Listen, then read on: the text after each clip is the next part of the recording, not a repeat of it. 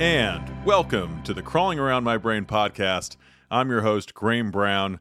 I know it's been a hot minute since we've connected, but I'm really excited to have you all back this week. I have a great guest, Mike Lemieux from Full Circle Homes and also one of the stars from Houses with History on H G T V. It was a real thrill for me to sit down and talk to Mike about home restoration, his process, and what the Full Circle team has in store moving forward. I would also be remiss if I didn't give a shout out to my producer and creator of my intro song, Lucas Brown. So really appreciate his assistance in making this pod all that it can be. And last but not least, big shout out to my Australian fans.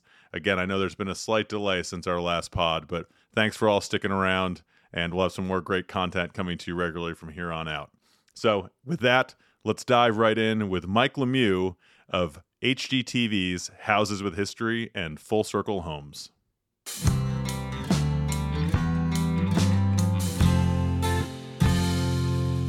have the distinct pleasure of being with Mister Mike Lemieux of Full Circle Homes and also one of the stars of the hit H G T V show Houses with History. Mike, welcome to the program. Thank you very much, Graeme. I'm glad to be here. I'm so excited to talk to you. It's very unusual. I'm sure you get this a lot, but I feel like I've watched so much television with you in it. You're like part of the family, even though we've obviously never met. So uh, I feel very comfortable talking to you. Um, so just really exciting personally for me to have you on the pod. And I know that you, you're involved in a lot of stuff. So you are one of the owners of Full Circle Homes, which provides renovation, design, real estate services. Uh, I previously correct. previously mentioned you were the star of this two seasons of the of the hit show Houses with History, yep. And you also own uh, Mayflower Mercantile in Plimpton, Massachusetts. So, my first question for you is, what do you do with all your free time? Well, it's it's it's a very common question, um, and and it's usually always tongue in cheek. So, thank you for keeping it consistent. Yeah, um, it, it's interesting. Jen and I both really like to work a lot, I think, at our core, just because we're kind of both curious people. Um, so we always get interested in many different things. And even in our spare time, you know, a lot of the times we were going around looking at houses, looking at real estate, looking at, through antique shops, just kind of finding those celebratory pieces of Americana that we're interested in. So this, what we do that people see on the show and what we do through our construction business, and then Mayflower Mercantile, our um, historic recreation of a general store, really brings all of those passions together. Um, you know, outside of the show and, and those passions, when we have time, you know, Jen is big into animals. Um, I call her the animal whisperer. She has a couple of horses and, and chickens.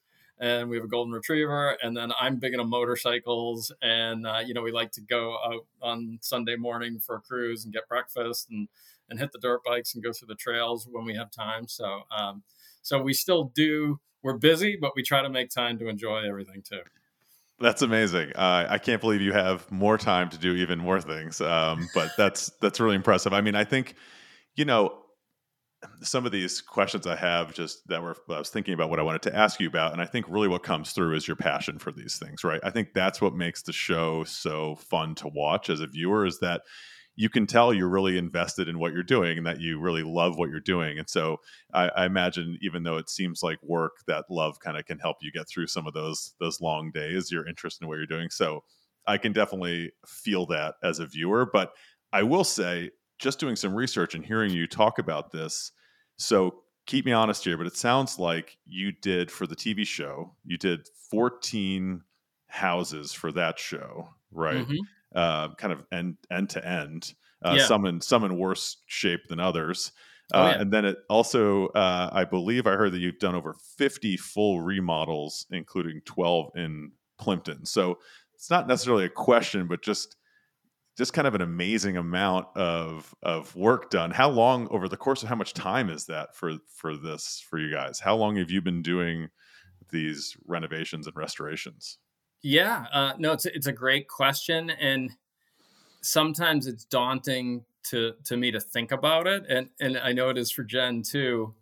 I'm more of what I would call the instigator. Um, So, you know, Jenny instigates things in her own way. But when it comes to a lot of these old houses, I'm usually the one walking into the front yard, knocking on the door, trying to find the owner, talking to the people. I mean, we were coming back from a client meeting yesterday, randomly just happened to be going down this road of a house I've had my eyes on for quite a while that has an amazing lineage to it.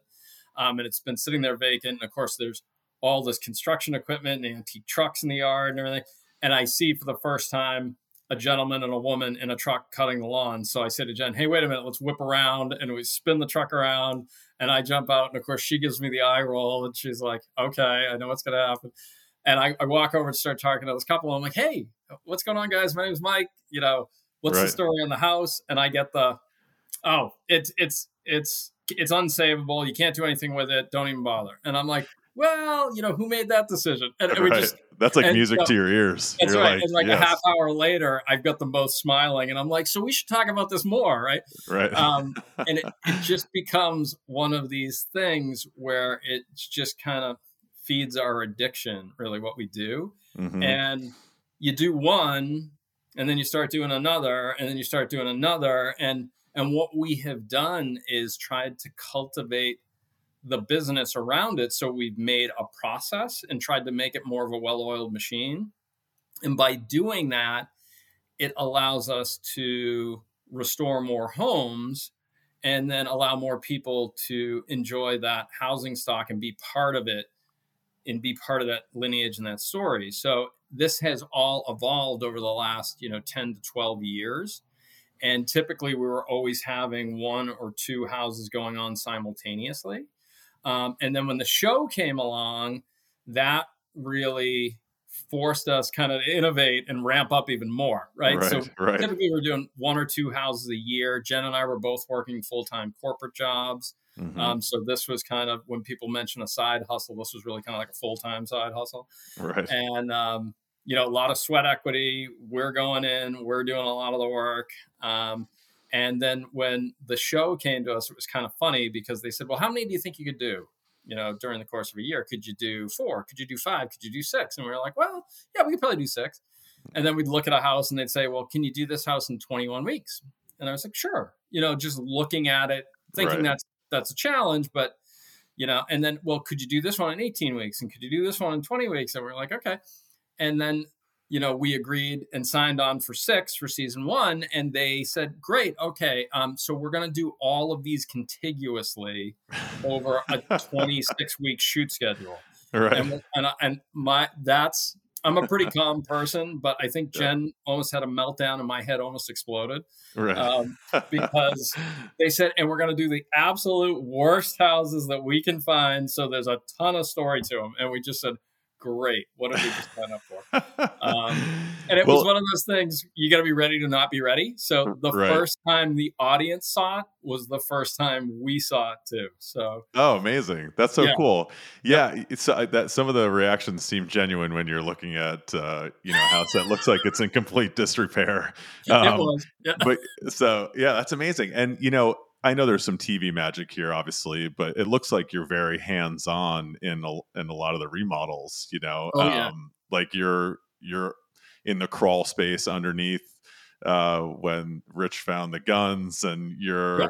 you know you're doing a lot of you're doing a lot of a lot of stuff. Uh, so I imagine that's that's true, and I guess that's probably how you maintain the quality control when you're doing that many homes, right? Is that you've got to be on site a lot yourself, making sure everything's being done the, the right way.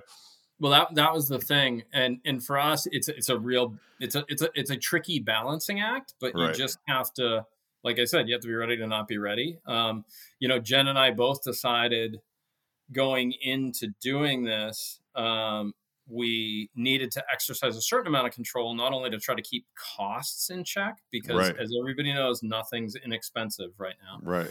Um, and we were going through the depths of COVID. So we had to think about ordering. At one point, um, windows were taking thirty-six weeks, mm. um, and you can't make a twenty-six week film schedule with windows taking thirty-six right. weeks. So, yep. so there's a lot of prep that has to go into it. And, and then, like you just said, Graeme, trying to maintain the quality control, right? Mm-hmm. The, um, you know, we really had to say, do we have the skill set and the people around us that we could outsource some of this? And and what even the production crew, to their credit, had said, you'll have to find a way to replicate yourselves and bring somebody else in to do a lot of the work. And what we then said to them was, that might be possible in brand new construction, but in historic renovation and, and recreation, it's almost impossible, because we we do, which a lot of people don't realize, we do new homes as well, but it's very easy to go from doing an old home to doing a new home, because it's almost like r- relaxing. Right, right. But to go from a new home to doing an old home is a completely different skill set. So yeah. Um, yeah, we're in there. I'm I'm project managing. I'm doing everything I can to help any of the guys all day long. Um, Jen's doing the design work. These are all ideas coming out of her head. We have a design team that's that's helping us, all of our own employees, um, you know, doing the drawing, doing the drafting, everything from stem to stern. And then whether it's putting in cabinets or anything, I'm right there to help. I'm doing everything I possibly can. Well, you mentioned the budget, and I have to say, I've watched a lot of house shows. Like, I watched a lot of sports. I watched a lot of house-type related shows. My wife and I were always astonished when the budget came out. I felt like it was the best deal in town. I'd be like, this is definitely going to be three hundred fifty thousand dollars. Yep. And you'd be like, seventy thousand dollars. I'd be like, oh, yeah. That's unbelievable. How are they doing this? Now, yeah. And I know you just mentioned a couple things that help you keep the uh, the prices down, the cost down, yep. being involved, obviously. And then the second piece, I know that, so one of the characters in the show is this barn, right? And it's always, yep. Jen is always sending you guys into the barn to go find something, which I think is, yep. pretty funny. And I was looking on your website and I noted that um, it says, please don't send us more stuff for, yeah. the barn. So I was wondering, Have have you just did you just get a lot of random stuff that people would send to you, like artifacts we, from their own home? Yeah, it's it's really funny. We get calls every single day, and, and I love it, honestly, because you want to like talk to everybody, and you want to go through every single item, and you want to hear every story, right. and you get really exhausted and overwhelmed sometimes. Right. Um, but yeah, we've had a lot of people donate furniture, a lot of people asking to buy, and then, you know, we've had to do furniture sales, and and we do our vintage fair, uh, Mayflower Market Days annually, to try to offload some of this. Right. Um, But we use a lot of it for staging items. Um, but we got to the point where we were kind of bursting at the seams. And I just said, you know, uh, move it, sell it, or or lose it. Right. And and it's one of these things where, you know, if we're going to move it, it's OK, let's move it and put it into a house. If we're going to sell it, let's put it up for sale. If we're going to lose it, well, you know, it, that piece is just going to go somewhere else. So. And, I, I have uh, to tell you, I mean, you find some gems, because growing up, I'm, I told you before we started recording, I'm from Connecticut, and I actually spent a lot of my summers in Maine. So I drove through, yeah. New England basically like oh, every yeah. other weekend. There was a lot of antiques out. And, you know, my parents weren't huge antiquers, but when I would go, I was like, man, how could you find, even as an adult, I, I don't have, either it's the patience or the design eye, but like a lot of the stuff that you guys find that I probably would not have imagined would look great in a new bathroom. Yeah. Um, you know, like some of the, like, um, I don't know, maybe desks or tables that you put a sink in, you turn it, yep. into a fixture, like all that stuff looks great. And that's the other piece, uh, as a compliment to you. It's, I think it's rare when you, as a viewer, watch a show, or even when you're just in your private life trying to find a, a, a combination of someone that can do a restoration and design, that you, yep. like both aesthetics, you know what I mean? Like, yeah. sometimes you're like, oh, I really love what they do this house, but like, man, what they put on the inside of it, like, I don't know what's going on. But in your case, the way that the house designs are done, um, maintaining like the historical feel and all of that, and then also the design on top of it, it it both it works both ways. So that also uh, is refreshing to see. Which leads me to this question.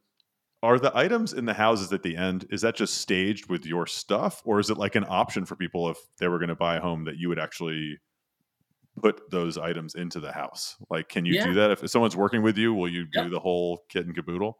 Yeah, that's no, that's a great question. I mean, well, first, if we back up for a second, you know, when you, when you talk about um, T V magic, yeah. um, there is a little magic that goes on, especially with the budgets.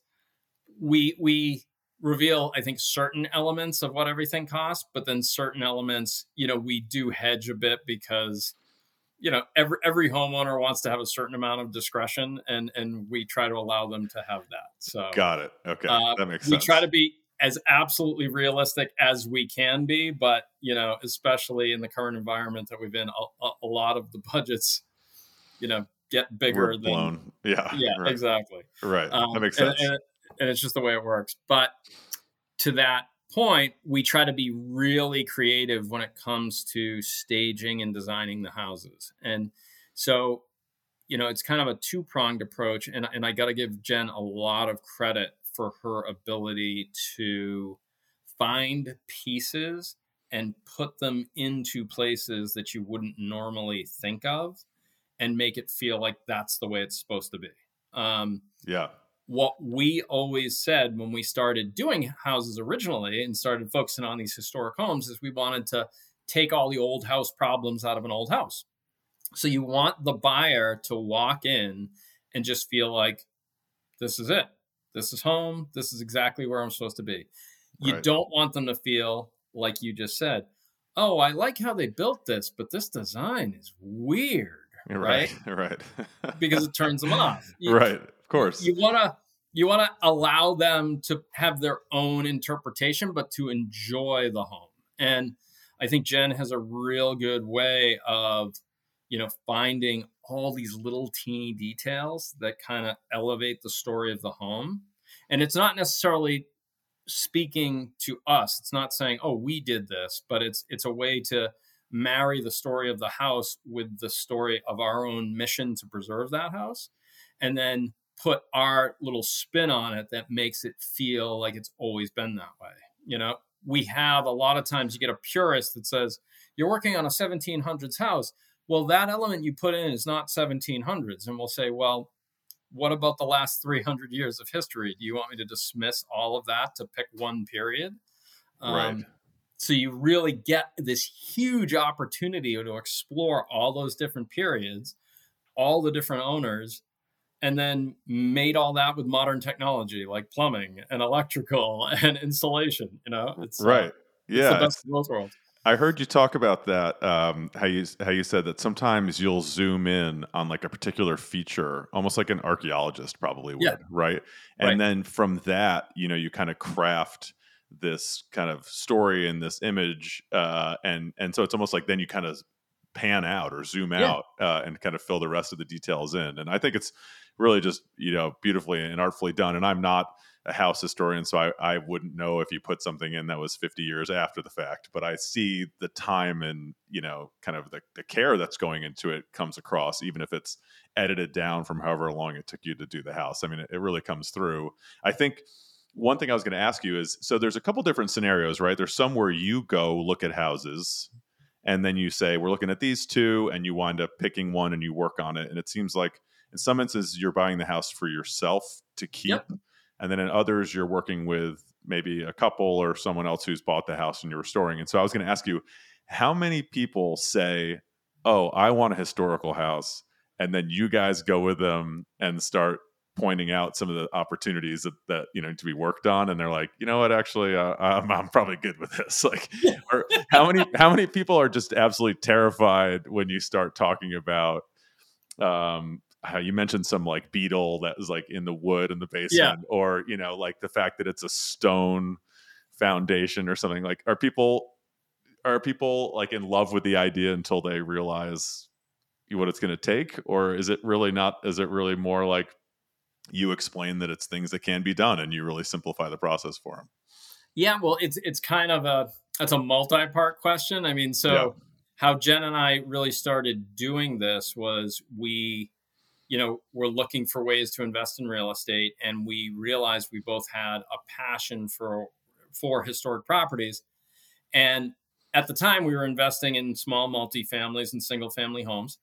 And and this is, it's funny to say this now, but two thousand fifteen, sixteen, and the prices had started to rise from what they were. And we said, oh, we're getting priced out of that market.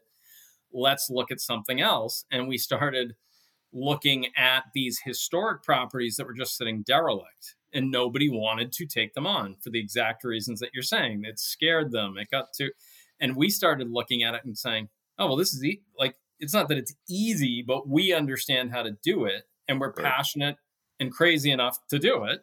Right. And so we really started doing this, just buying our own houses, renovating them, and we'd keep one and we'd sell one.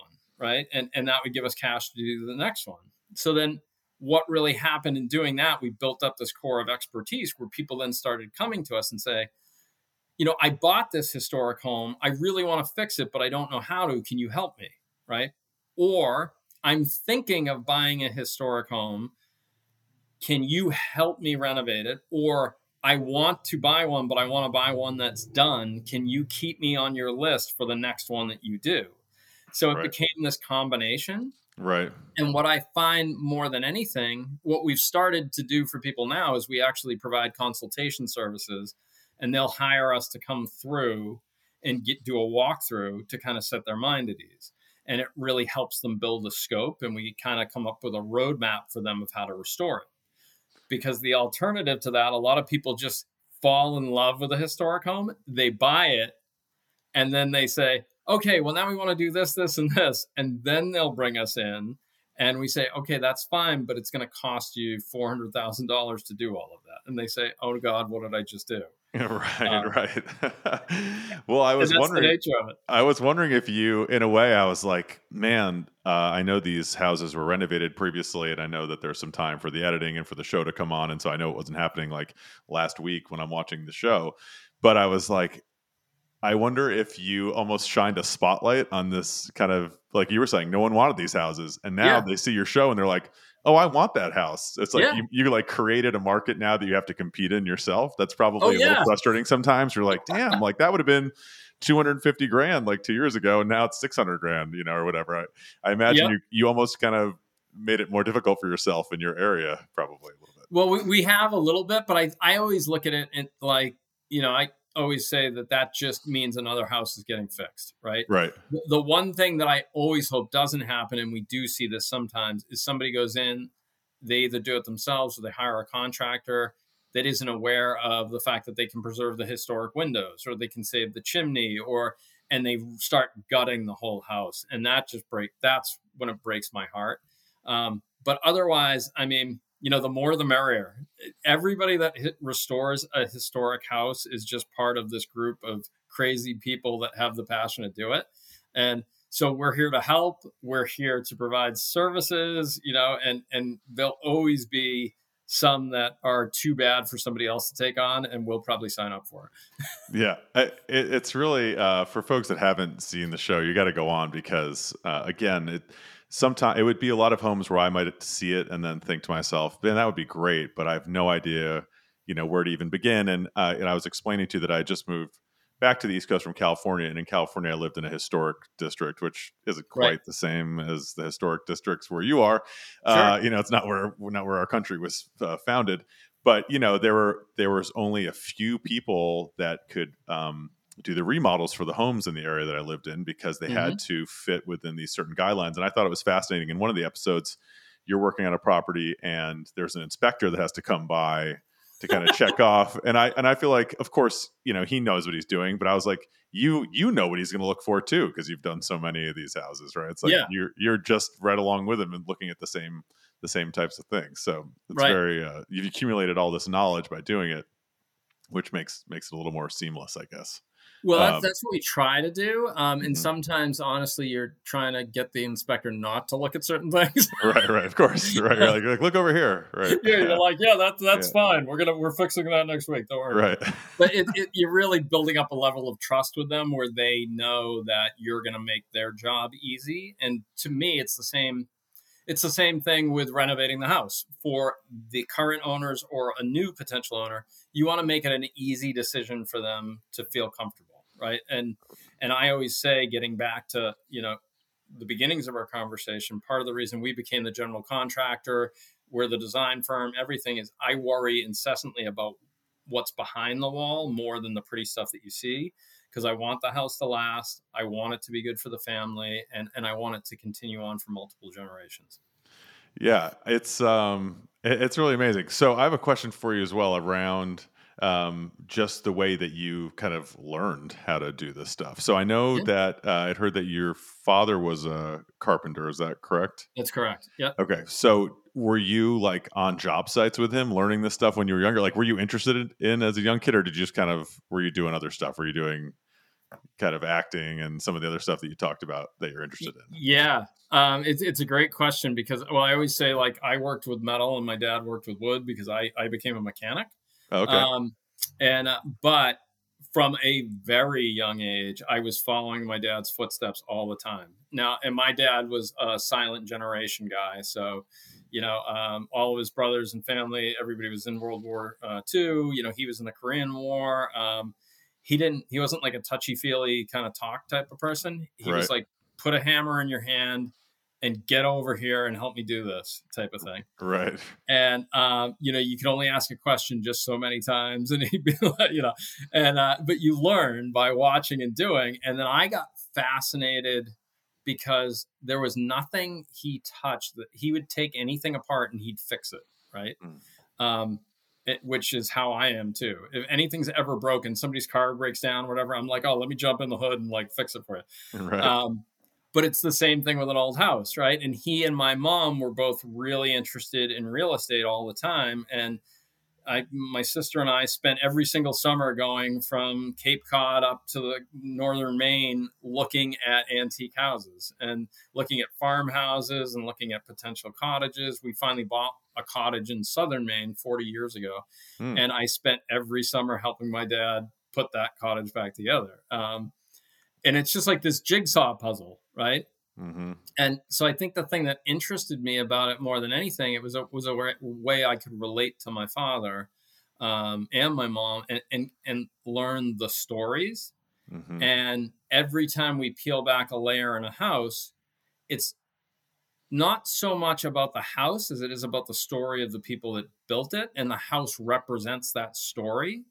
And it's there's such a rich history when you start to understand how they put things together, what the techniques were and what the challenges were. And those are the things I, I learned from my dad and, and my mom. And, and, and you learn this type of, you know, Yankee ingenuity and grit that we have in New England to just weather the storm, get through it, figure it out and put everything back together. And, you know, I think, um, you know, Jen had exposure to things like that too, with her parents building their first home and, and her grandmother being a really strong influence on her and, you know, trips that she used to take to Pennsylvania with her family and seeing how the Pennsylvania Dutch lived. And, and there was just kind of this old soul mentality where we were learning these stories and celebrating them in the area that we lived in, that it just made us feel all that much more connected to it. Yeah, that's, I, I think uh, what you just said, you know, really resonates with me. And I think it's, um, there's something, there's like a certain patriotism that comes across in the show. Mm-hmm. You know, it's hard to explain. I, I, I would go back and forth and try to understand if I was feeling just at the time, like I said, I was living in California, I was watching the show, but I was thinking a lot about the East Coast at the time.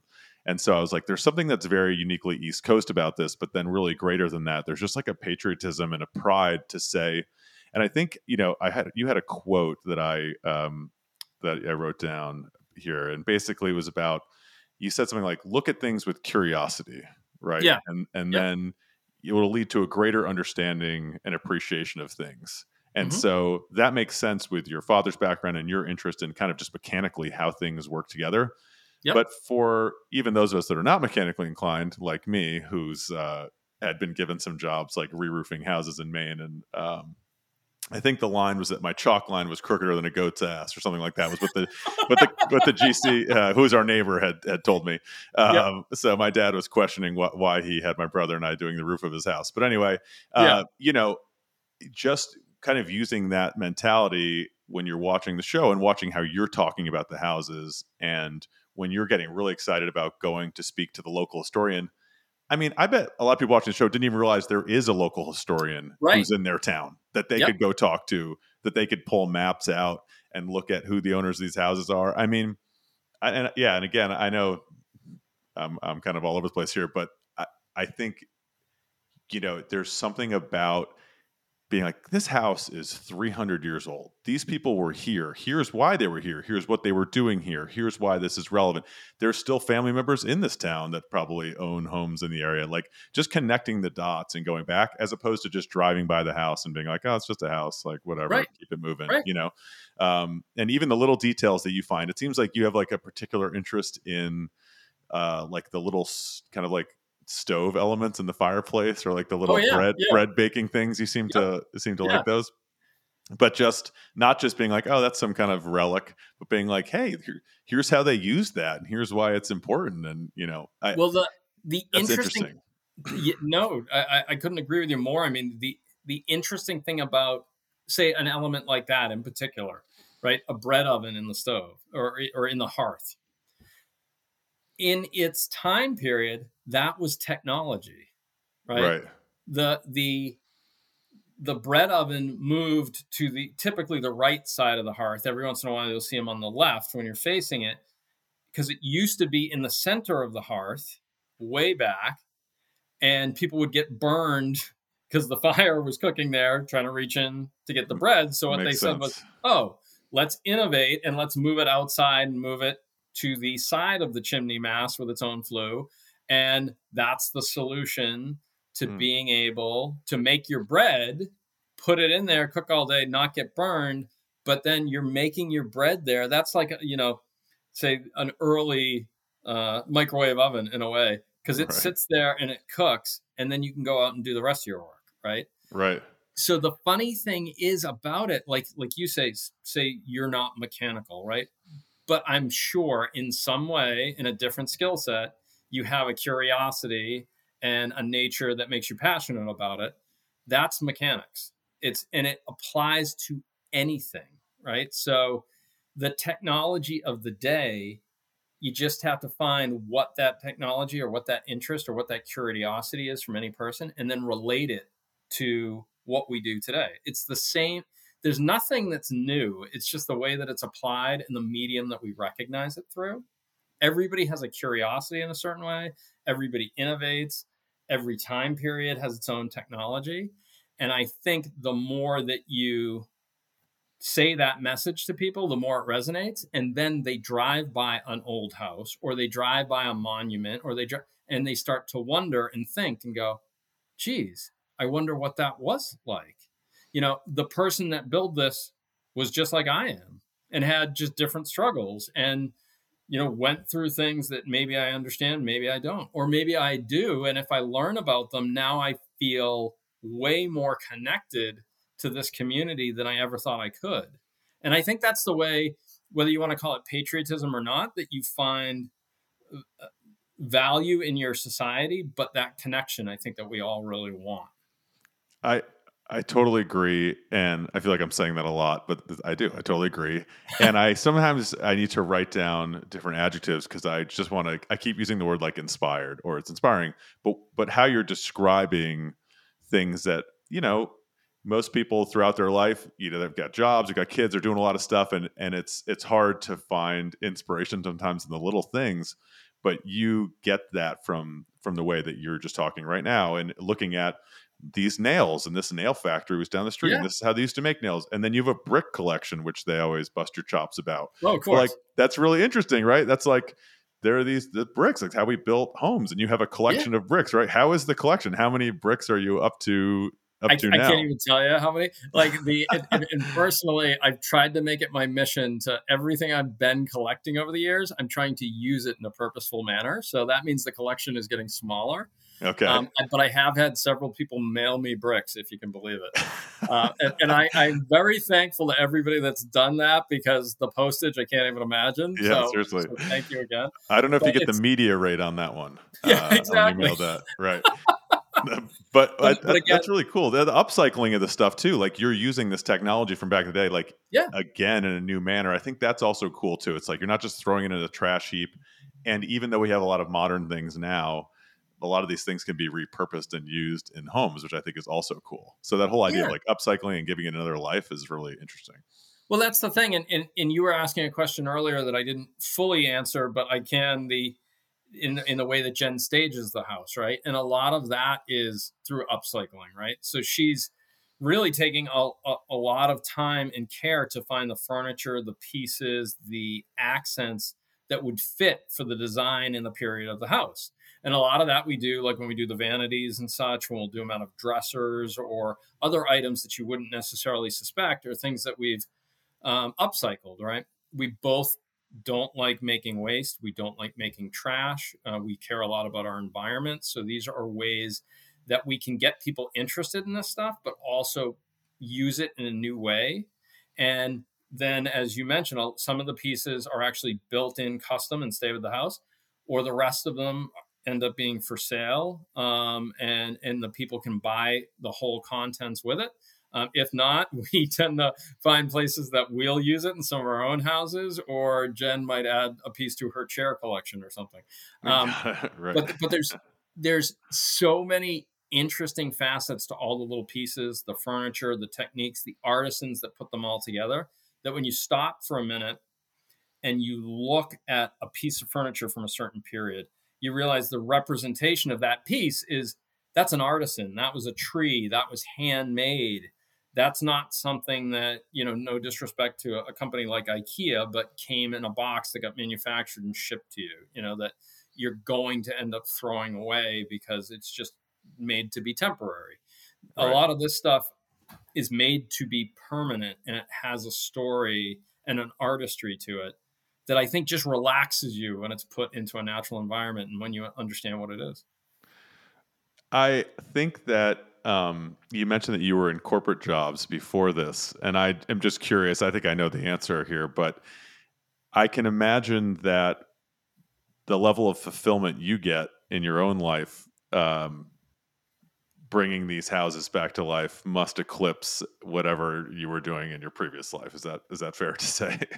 I don't know if that's a very, it's not a very open-ended question. I think I'm leading you there. So feel free to correct me if I'm wrong, but I do yeah. think it's fascinating when people are able to like tap into their passion and then, you you know, use their hands, use their body, use their minds. And then, yeah. you know, kind of, I, I feel like that feels like it would, you know, whether it's a chef or an artist or something like that, where they're really using uh, or musician, the entirety of their kind of being, I would imagine yeah. that's very rewarding personally for you. It it is extremely rewarding, and and I, I really appreciate it, and I'm really grateful for it every day, um, because not everybody gets to do that. Mm-hmm. Um, and I think Jen and I have both been very fortunate in what we've tried to do, even though it's it's a ton of hard work. Um, I know for myself personally, I'm still good friends with my former boss. I used to work in in commercial finance. Okay. Um, and when you say commercial finance, that's like instant lullaby. Most people will fall asleep right away. So I, I learned not to say that.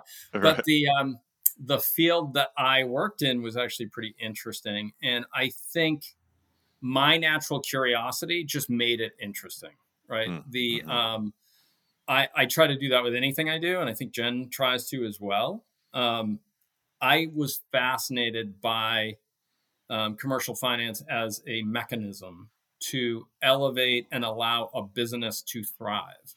And the thing that really got me excited about the work is when I would get to go talk to a business owner or a factory or a manufacturer, and I would say, well, what's your story? You know, how did you do right. this? Right. How did you get started? And they'd start telling me the story.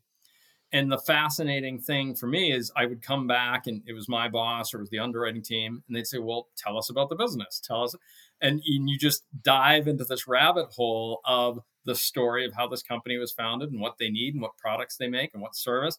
Right. And it ties in. So it's a common through line, believe it or not, to the same thing we like to do when it comes to restoring the houses, because we're getting into the story and right. we're relating that same story. So it's really that curiosity of the stories and the human experience that people build communities up around.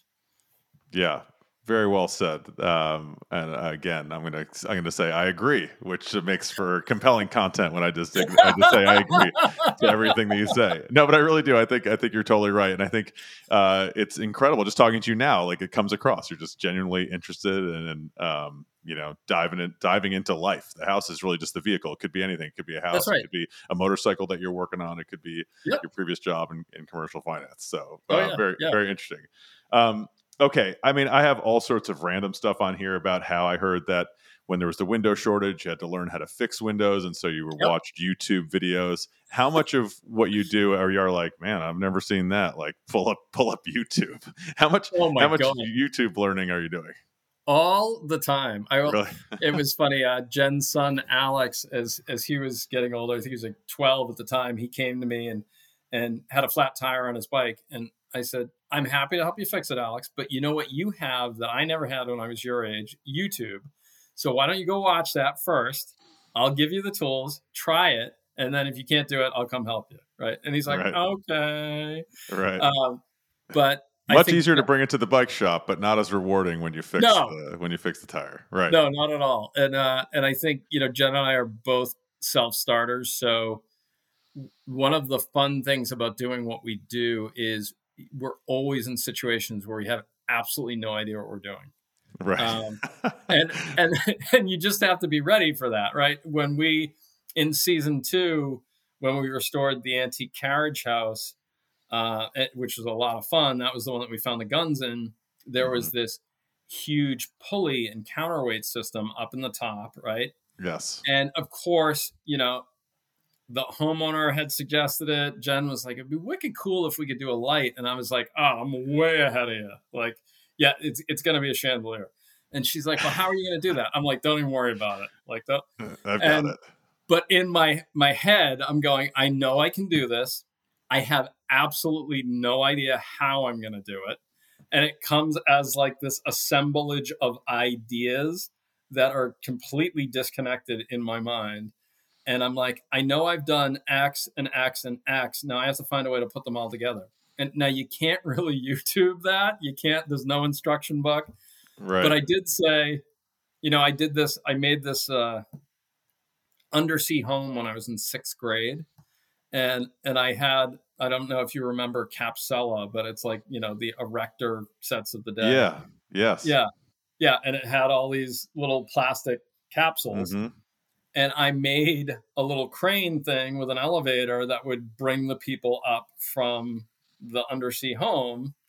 Right. Only it worked so well. It would had a little stop at the end and, and it would stop the basket and the guy would go like rocketing out of the top.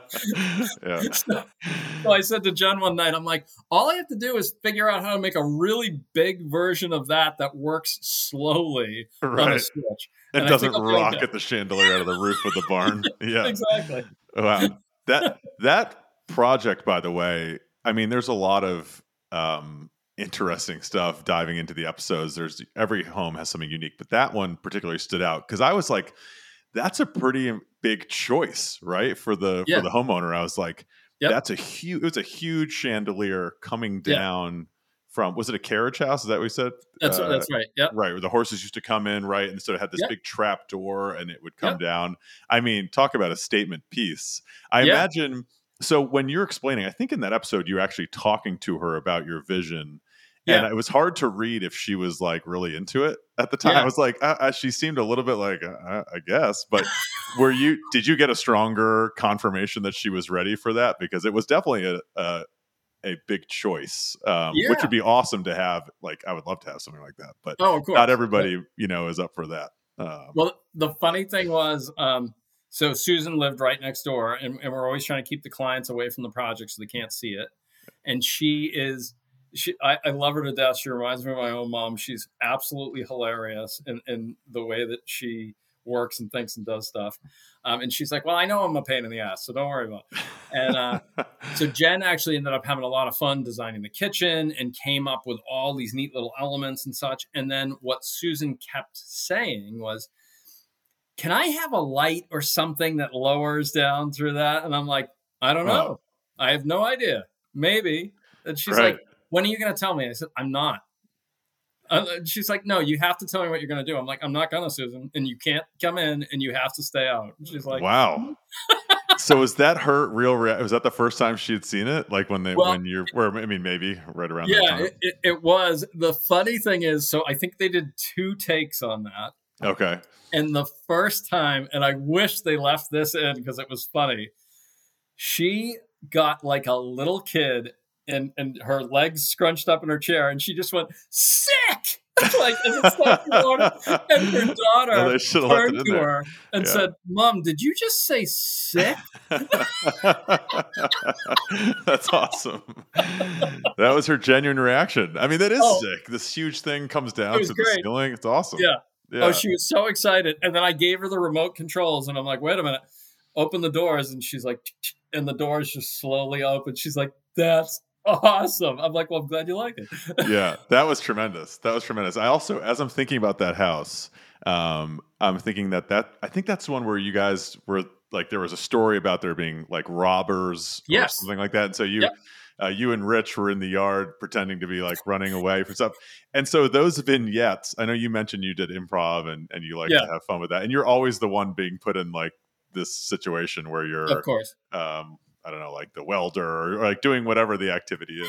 But are those your idea? I mean, I'm sure you maybe you're bouncing it off production, but are those your ideas? Um, or just, or is that just, or do they just choose you because you're the willing participant? Uh, yeah, I, I think I'm the willing glutton for punishment. I, okay, I said early on when we started filming, um, you know, the, our showrunner had said to me, well, we want to do these little animations and such. Would you be okay with that? I said, yeah, as long as it's like Terry Gilliam style, you know, uh, Monty Python-esque, I'm game. Right. And, uh, and she's like, would you do voiceovers? I'm like, yeah, I'll do, I'll, I'll do any voiceover you want. And, uh, so I think they like to have a lot of fun because they know I'm, I'm kind of a willing, uh, I'm, I'll do a pratfall for anybody, like whatever's going to put a laugh on somebody's face. Right. So then what they'll do a lot of times and go, okay, here's what I want you to do. And and they'll give, give me like a little script or something and they'll show the description. And I'm like, you really want me to like take a digger? And like, and they're like, yeah, and they're like, yeah, just, just look like a bumbling idiot and just make it. And I'm like, all right, all right. I'm like, I'll put something together and it'll work. It, it works. It's a nice way to like, you know, break up the, the show. It's not, you know, my father used to watch This Old House and that was great too. And that's, that's yep. a great show. I love that, but yeah, it's cool. Too. I like those little vignettes, like even the black and white stuff, you know, the different ways they mix up. It makes the, it just kind of brings it, ties it all together. And I feel like I did a little improv back in the day as well, but yeah. there's a lot of like, yes. And I feel like you're just willing to kind of roll oh, yeah. with it with whoever you're, whoever you're with. So that, well, I think it, it makes it fun for everybody because I, you know, it makes it fun for the production guys, the, you know, hopefully Rich and Jen and everything, because they can look at me and they can like laugh at me and then it makes right. them relax. Right, right, right. Um, Lightens and, it up a little uh, bit. Yeah, exactly. Yep. Okay. I've got a couple questions that I have to let you go. You've been yeah. really appreciate you spending your time with us. Okay. Um, this one was from my wife, but she wanted to know who would Rich say is a more difficult supervisor, you or Jen? Ooh, that's a tough one. Um, so we always say Rich treats us like, you know, the divorced child. Like okay. he'll try to, he'll call Jen to try to get an answer. He'll call me to try to get an answer. And then he like makes his phone calls to like everybody. Um, I, maybe Jen, because Jen comes up with like some of the real difficult finish ideas that she wants him to install. Yeah. Um, But it, it all it all depends on what part of the project we're in, right? There have been a couple episodes, I, now that I think about it, where you and Rich have been uh, talking to Jen and being like, you want us to do what? Like, yeah, like yeah. really? We're going to try yeah. to do that? So, okay, that, that makes well, sense. Well, and Jen, Jen has her favorite saying. She's like, yeah, just do it like this and just bang it out. And Rich yeah. is like, yeah, yeah, just, just bang, bang it out. Okay, whatever. So it's fun. That's pretty funny. Um Okay, and then the second one, uh, just for fans of the show, is um, will we? Can we expect to see uh, another Houses with History uh, season, or uh, are there any other plans? I know I heard that you had a plan to um, work on a book that people might be able to yeah. purchase that talks a little bit about some of the questions we've been asking about restoring homes. But I guess yeah. what else can we expect from the Full Circle team here coming up? Yeah, the um, so we're still in discussions with the network um, to see whether or not uh, season three may be in the cards. So that's, you know, everybody can wait and see. They can follow us online. We try to provide as many updates as possible. Okay. Um, we're also planning to do some more in-depth filming on some of our own personal projects that we have coming up, which would be nice because it allows us to capture a little bit more of the details and, and really kind of show people some of that in-depth um, footage that we don't really have time for on T V. And hopefully we'll be able to show that either on YouTube or more of a long term, um, long form format. Okay. Um, then we also, we have our store Mayflower Mercantile, which is located in our hometown of Plimpton. Um, we're open year round there every weekend. We get a lot of people come from all over the country, um, which is just very satisfying for us. Um, we do online orders there as well. Um, So people can get goods all over the world. Um, we do our vintage fair on our historic farm property that was featured in season one, episode six, uh, mm. the seventeen oh seven house. Um, and that's great. We get a lot of vintage vendors, music, food. Everybody gets to gather on the hayfields, and it's just a real nice personal experience. Yeah. Um, and then we're going to keep doing more of the events that we do at some of our houses, like Uh, the house in Sandwich that we restored for season two, the Deacon Eldred House. We're doing an open house as part of Sandwich Fest there this weekend. Um, tickets go to help the restoration and maintenance of the house. Um, and we open it up, let people come through, enjoy it. And it just becomes a nice kind of social event for the town.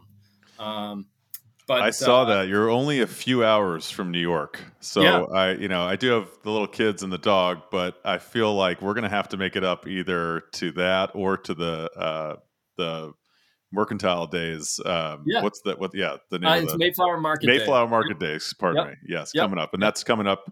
Uh, what is October? October twenty-first and twenty-second. twenty-second. Yep. Got it. Okay. Yep.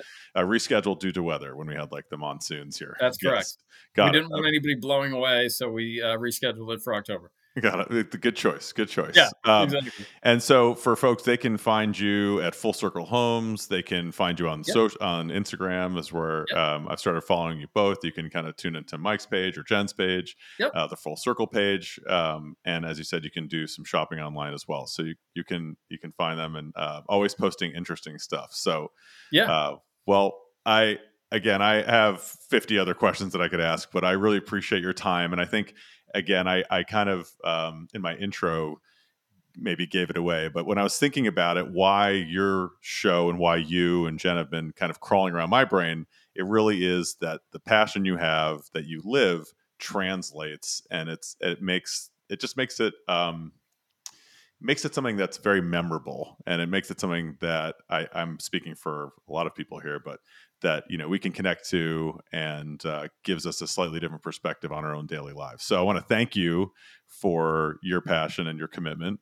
And well, uh, I will be following along with the rest of your adventures. And uh, like I said, maybe I'll get a chance to to get up and meet you in person one day. But yeah, really anytime it would be a lot of fun. And um, uh, wish you all the success as well. And I'm just glad that, you know, what we've been doing resonates so well with so many people. And I'm very grateful for it. Awesome. All right. Thanks a lot, Mike. Really appreciate your time. All right. Thank you.